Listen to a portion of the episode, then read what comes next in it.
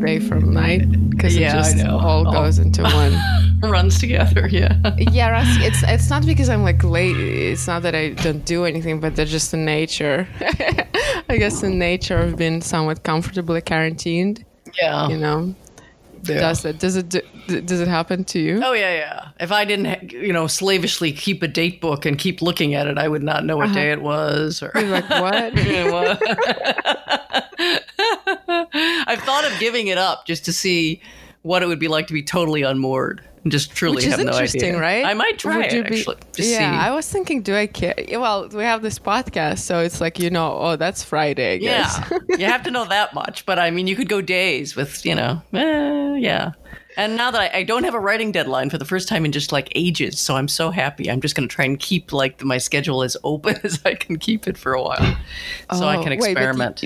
But, what do you mean you don't? I thought you were pretty steady with Jacobin. Well, I am, but I'm, I've decided I'm just gonna because I was doing 2 Mm-hmm. overlapping. They just happened to ask me to do one for the for the print thing and then one for something coming up sooner, and I was just like, ah, and the print thing was longer, and it just doing two things in a row on deadline were, were kind of rough. So I just like, you know what, I'm gonna make sure I don't accept another piece for a week, two weeks, just so I can just relax completely. It's been it's been kind of stressful because I wound up with two subjects I don't really like, so it was hard. I was writing about Whit Stillman, and I really don't like him, and Alex Garland, and I really don't like him. So it was just like, Wow, that's a ah.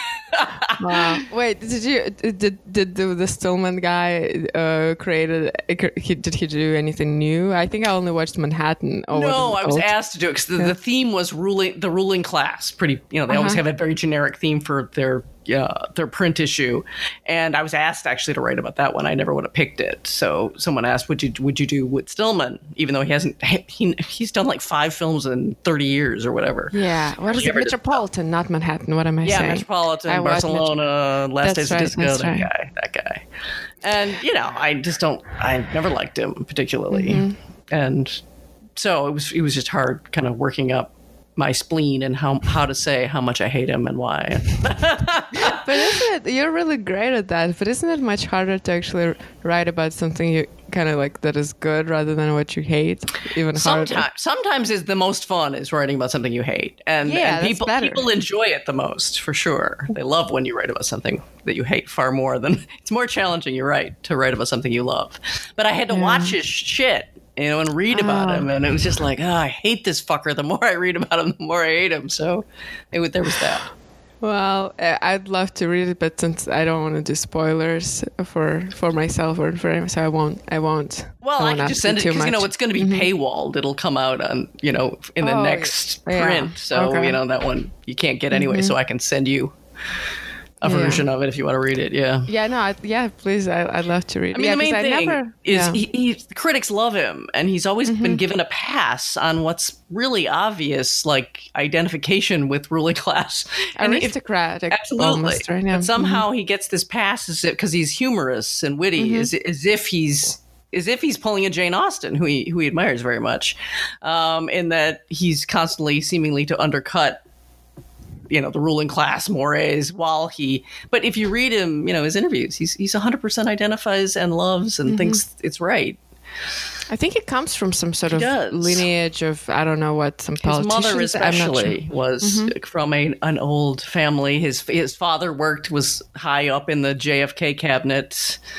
Um, yeah, he's and he's led a very, that very kind of rich kid life, going you know going to you know boarding school, then Harvard, then working in publishing because they can always get a job working in publishing. I swear to God. That's a sign of being almost. That, I was just recently talking to Gasha about like, how do you get this That's how. weird job? Like 23 and you're some associate editor. Like, why you? Uh, well, I see why. why. yeah, it makes Yeah. sense. But you know what? Good segue in terms of Jane Austen. One movie which surprisingly I really liked by Mm-hmm. him. I don't know if I would now. I think it came out. I don't know what three, four I years love ago. it's Love the only and one Friendship. I love. Love and friendship. and Friendship? I adore it. Yeah. Okay. so great. did I. But so how?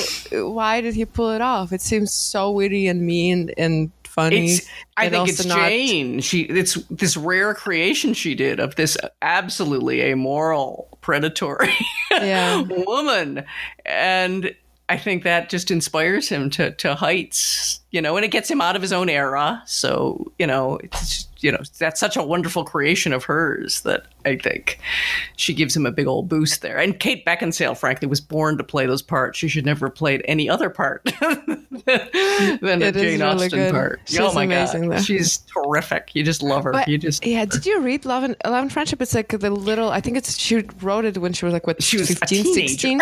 yes, Might be 14 because I have Yes. the book. It's like a letter. It's kind of Yes, funny. I read it long ago when I was trying to read every word she ever wrote, mm-hmm. but which I didn't succeed at. But I yeah, I read it ages back. Yeah, yeah. And she's more evil even in the book than she is in the movie. Yeah. but she's so great. Every time she says, "What a perfect portrait you make! What a perfect family portrait!" She's just divine. You just want to be her so bad. Yeah, interesting. So I guess this uh, the like um what's his name? I can't even pronounce his name. Stillman with Stillman, Stillman. did couldn't somehow make it like didn't spoil it because I, I did like the movie. I didn't even think who who made it. All I can then- think is it really just seemed to br- inspire the best in him. I mean, he seems to have an envy Yeah. of Jane Austen's world and want to be there. Mm-hmm. He wants to be in a world where you didn't have to justify the ruling class. It was self justified. and he even brings that up in Metropolitan. He has the character that's the most sympathetic say, What do you think Jane Austen would think of our world? Because, you know, there's a character who doesn't like Austen. Of course, he's going to be demonstrated to be wrong in that Mm-hmm. He's read only he's read secondary criticism of her and feels he only has to read that and everyone knows she's bad. And and he says you know her world just looks ridiculous from here. And the and the favorable character says well you know what would you know to to her world our world would look ridiculous. Have you ever thought of that? And i guess that's taken sort of seriously.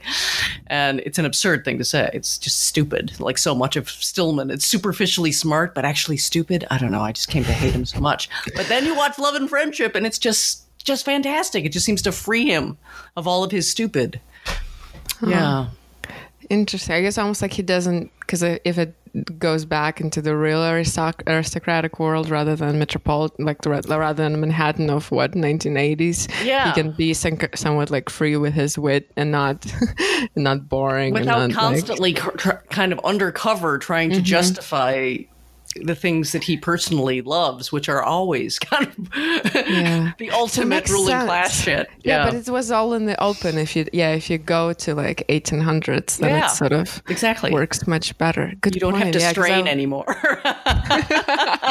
yeah.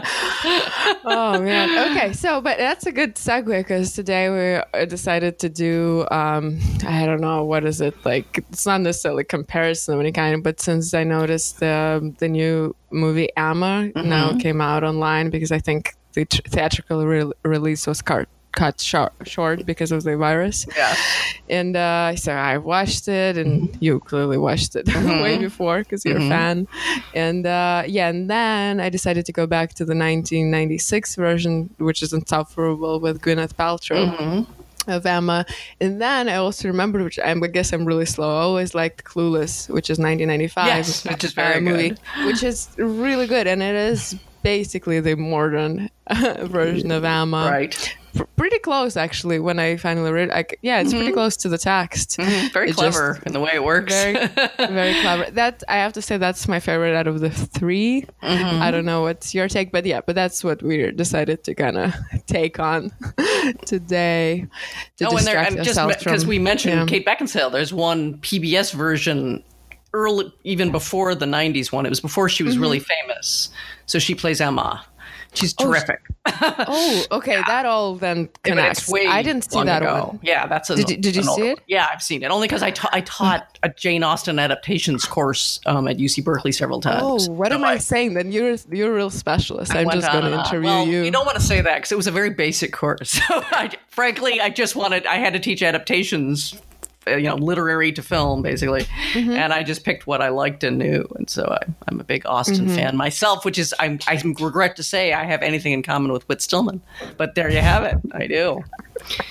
Well, I guess we can. It's good to start with the source rather than the movies because I, I still I don't necessarily have a finite idea.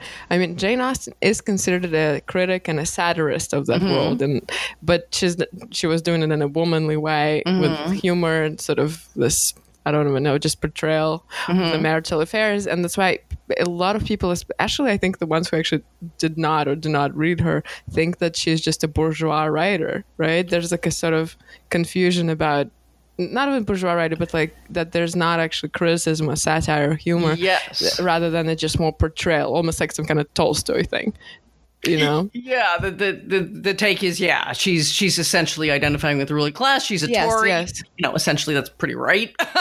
Um, but she comes of age in revolutionary times and as much as she's horrified by the french revolution she actually had a uh, cousin who might have been the basis for lady susan by the way. Um, mm-hmm. a very adventurous um, cousin eliza married someone who a french count who was guillotined in the french revolution. That helped horrify her. But you know, she comes up in an era of very revolutionary thinking that the other scholars now argue you can see the influences of. Mary Wollstonecraft, first you know major feminist writer, for example. Um, but yeah, there's certainly a take on her that she's just, you know, kind of ruling class, does reductionist, does you know, just promotes these kind of landed gentry values. Um, mm-hmm. You know, she does marriage plots, which are that, that yeah. phrase is usually applied in terms of scorn, at least from the people I've seen apply it, which is insane. Mm-hmm. I mean, because marriage at the time she's writing about marriage, it's it, it organizes the entire society, whole lines of succession, wealth uh, inheritance. Mm-hmm. And of course, women's lives are entirely defined by if if you marry, if you don't, it's going to be rough. If you marry, um, how well you can do in life is all t- completely determined by marriage. So you know, it, it, takes on. It's not like it's a Rock Hudson Doris Day movie marriage issue. It's marriage as as absolutely central to the society. Yeah. So and yeah, she's a brilliant satirist. She's hilarious, and you know how many women writers have a combination of that absolutely cool tone of ironic judgment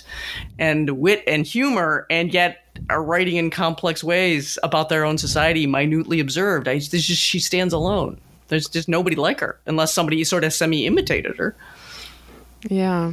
No, there's yeah, there's really no one like her. And since you know she never married or had that kind of marital I don't know, life full of whatever worries and children, she sort of really was an outside observer, which gives her more almost. Yes, thank more God. Believable. She mm-hmm. almost married in her late mm-hmm. 20s. She almost married for, frankly, financial gain to, to set uh-huh. herself and her sister, who never married, and her mother. Once they were widowed, they were much, much poorer and kind of on the on the edge. And she almost she agreed to marry a guy and then took it back the next day. Why didn't she?